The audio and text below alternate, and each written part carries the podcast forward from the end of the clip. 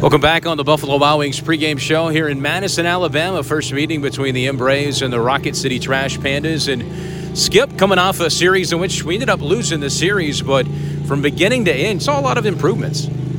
Oh, 100%. It was a very, very good series for us, I think. Even though we lost that last game, I mean, it is what it is. It was Sunday, it's hot.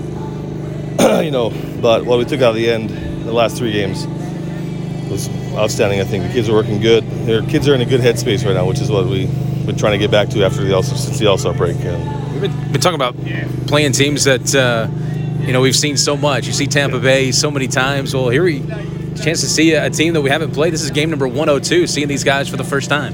Yeah, it should be fun. You know, um, you know they got some good players there. Uh, one of my best my best friends are over there on the coaching staff, so it's always good to see him. Uh, you know, ex Brave, uh, Kazmar. So, but yeah, it's fun to finally see some new faces and see you know how the other teams are playing and see how we play against them, and uh, hopefully it's a good series. Gwinnett legend Sean Kazmar, tell me about your relationship with him. Oh man, me and him were you know ever since I became a Brave, we were boys all together. We lived together uh, at home. We were roomies on the road. Uh, he was in my wedding. He's one of my um, groomsmen, and uh, him and uh, his wife and my wife are really close. And uh, it's just he's just an amazing, amazing human being, and we clicked from day one, and we still click like we never haven't seen him in months, years, and we still click like we never skipped a beat. So.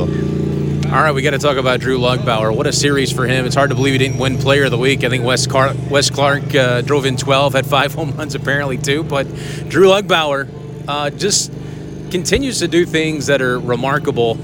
You know, I, I think I get asked every day, and I, am sure you do as well. You know, what does he got to do to get out of Double A? But how about that? A three home run game on Friday, over 1,500 games at Trustmark Park. First guy to ever do that. I mean, he's got what he got what it takes to hit homers, man. And he showed it this past series. He had three, and it wasn't cheap ones either. I mean, it was line drive homers and big flies to right center. It's, the kid's got unbelievable talent. He's grown up. He's done a lot better than he's done in the past. Um, you know, with strikeouts and all that stuff and it's just a waiting game for him right now. I mean, I make my calls and whatnot, and it's just, you know, time will come.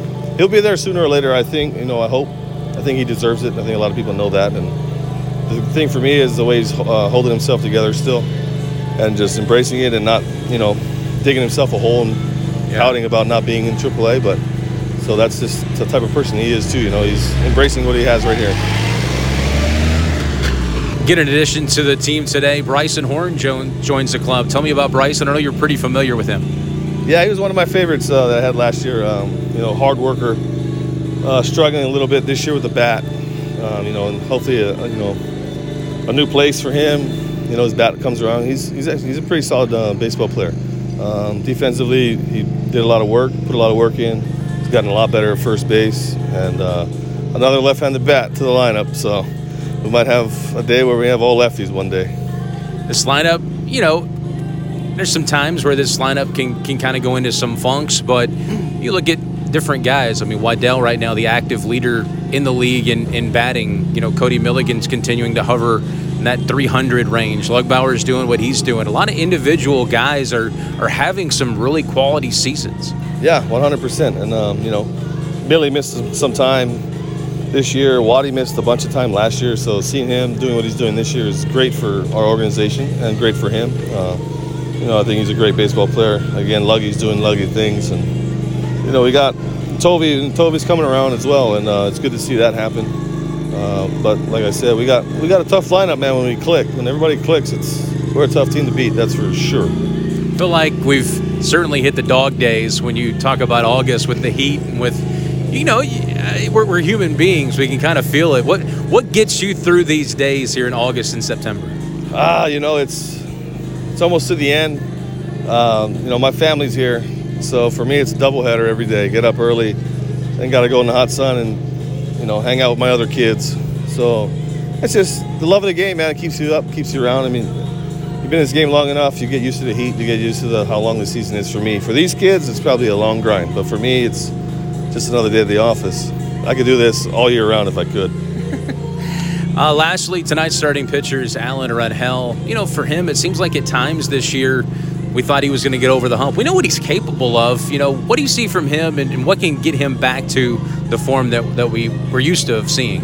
Yeah, you know, Rangy just he had a rough start. You know, he's one and twelve, So the biggest thing for him is not to think, just pitch. You know, when, when you're 112, you're thinking every time you throw a pitch, it's got to be the perfect pitch, and that's where he gets in trouble. He tries to throw too many perfect pitches, and they're either left down the middle or they're for balls. So for him, just stay confident, trust his stuff. He's got good stuff. I mean, he, he's been with us for a while. He's on the 40-man roster. Uh, went to the big leagues for a day or two. So he's got the stuff to do it. He's just, for him, he's got to stay out of his own mind and just continue to compete and pitch. And De Avila, I got to ask you about him because three out of the last, I think, four outings have been shutout appearances. 22 years old. Did you expect this from him? You know what? Last year I had him, and I, I saw it last year. And then up here, I didn't know what the hitters were going to do to, the way he throws, but he's it's funky.